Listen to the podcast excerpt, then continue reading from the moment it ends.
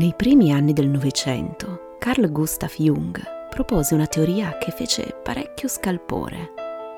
L'inconscio non sarebbe il prodotto delle esperienze del singolo, come sosteneva Freud, ma sarebbe invece comune all'intero genere umano. Un'eredità dell'esperienza collettiva dei nostri antenati, un insieme di immagini, conoscenze e paure con cui ognuno di noi verrebbe al mondo. Questo, secondo Jung, spiegherebbe perché temiamo istintivamente i serpenti o le grandi altezze o l'oscurità. La paura che il nostro antenato provava nell'incontrare un predatore ce la portiamo dentro, seppellita da qualche parte e pronta a risaltare fuori nel momento del bisogno. Nel profondo della nostra psiche ci sarebbe una conoscenza di base che accomuna tutto il genere umano che popola i nostri sogni, il nostro immaginario, che muove i nostri istinti. Per questo certi simboli si ritroverebbero nelle tradizioni di tutto il mondo. La figura del drago ne è l'esempio perfetto.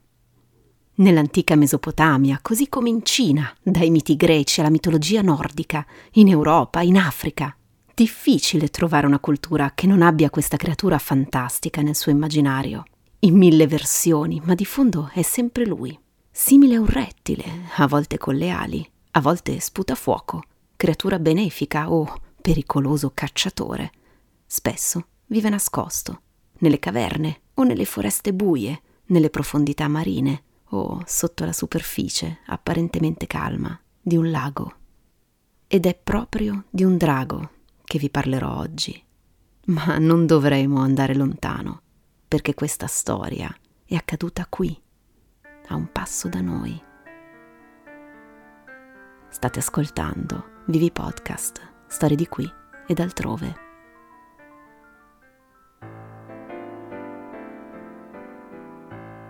Si dice che una volta, tanto tempo fa, nella zona tra Bergamo, Lodi, Cremona e Milano, esistesse un enorme lago.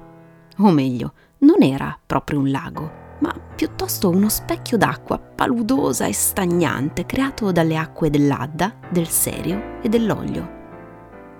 In effetti, sulla sponda occidentale dell'Adda si può ancora vedere un'area delimitata da una scarpata, che probabilmente rappresentava la parte più profonda del lago. In mezzo all'acqua vi era una lunga striscia di terra, l'isola Fulcheria, a cui fanno riferimento molte fonti medievali, e su cui intorno all'anno 1000 venne fondata la città di Crema. Il nome Gerundo parrebbe derivare da Gera, Ghiaia oppure Gerola, Sasso, ma secondo versioni più fantasiose e affascinanti deriverebbe dal greco Acheron, ossia Acheronte, il fiume che traghettava le anime nell'aldilà e in effetti pare che l'acqua fosse malsana ed esalasse un odore terribile a causa della forte presenza di metano. Anche se non abbiamo la certezza che questa zona paludosa sia realmente esistita, ci sono parecchie prove che ne fanno ipotizzare la presenza. Sono infatti state ritrovate ossa di animali simili a balenottere, oggi conservate in varie chiese, resti di palafitte e 11 piroghe che risalirebbero a un periodo compreso tra il 400 e il 700 d.C. Una cosa è sicura. Oggi questo lago non esiste più. Sarebbe scomparso intorno al XII secolo, probabilmente grazie all'opera di bonifica dei monaci benedettini.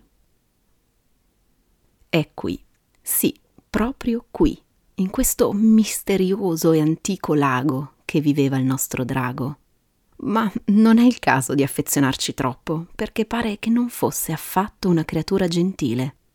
E nemmeno timida come Nessie, il cosiddetto mostro del lago di Loch Ness. No, questo drago era terribile.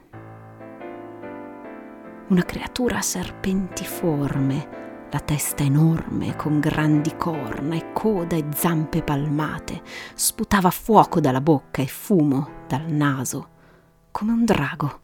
Nuotava nelle acque del Gerondo, si nutriva soprattutto di carne di bambini e di uomini e appena vedeva una barca vi si gettava contro, fracassandola. Il suo stesso fiato provocava pestilenze e faceva morire le donne di febbri Così lo descriveva il monaco Sabio nel 1100. Insomma, Tarantasio, questo era il nome della terribile bestia, non era tipo amichevole. Anzi, terrorizzava gli abitanti del luogo e chiunque osasse avvicinarsi alla riva del lago. Cacciava, uccideva e chi non riusciva ad afferrare moriva comunque a causa del nauseabondo fiato.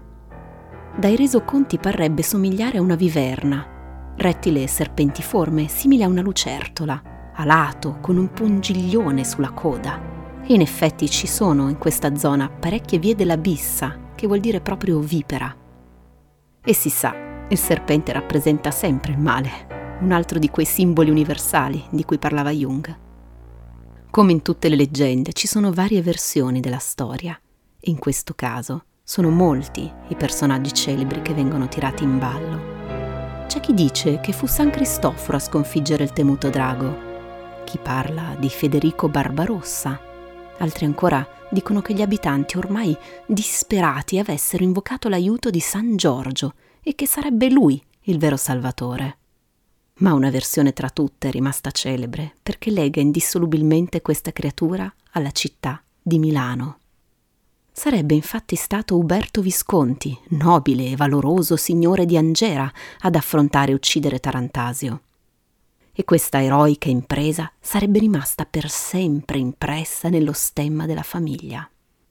Sì, il famoso biscione che mangia un bambino sarebbe proprio lui, il drago del lago Girundo, rimasto tra noi, incastonato nella pietra della facciata del Duomo, nelle mura del castello sforzesco, nei rubinetti delle fontane milanesi, rappresentato sul logo della Fininvest. E a lui che lo scultore Luigi Broggini si sarebbe ispirato per creare il marchio dell'Agip, che qui trovò nel 1952 numerosi giacimenti di metano. Varrebbe quasi la pena di andare a caccia di Tarantasio in giro per il capoluogo meneghino. E se fate una gita dalle parti di Lodi, passate sul ponte che attraversa l'Adda e osservate l'isolotto Achilli. Tradizione vuole che Tarantasio sia sepolto proprio lì sotto. Per molti secoli alcune chiese della zona in cui doveva esserci il gerundo hanno conservato delle misteriose ossa attribuite al drago. Pare che nella chiesa di Sant'Andrea Lodi ci fosse addirittura uno scheletro. Una vertebra sarebbe aorta San Giulio, una costola pizzighettone, ma per la maggior parte è stato provato che si tratta di resti di cetacei. Questo fa però pensare che forse davvero sia esistito un lago e che si trattasse di un residuo del mare che una volta ricopriva il territorio.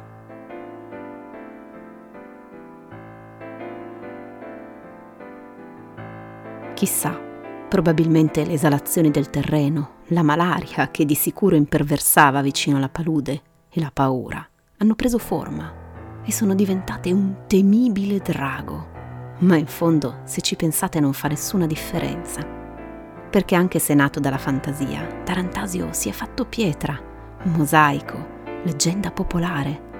Vive a modo suo sulle sponde di un fiume, tra le pagine di vecchi libri, nel cuore nascosto di una città frenetica, e ci osserva, in attesa, pronto a raccontare la sua storia a chiunque la voglia ascoltare.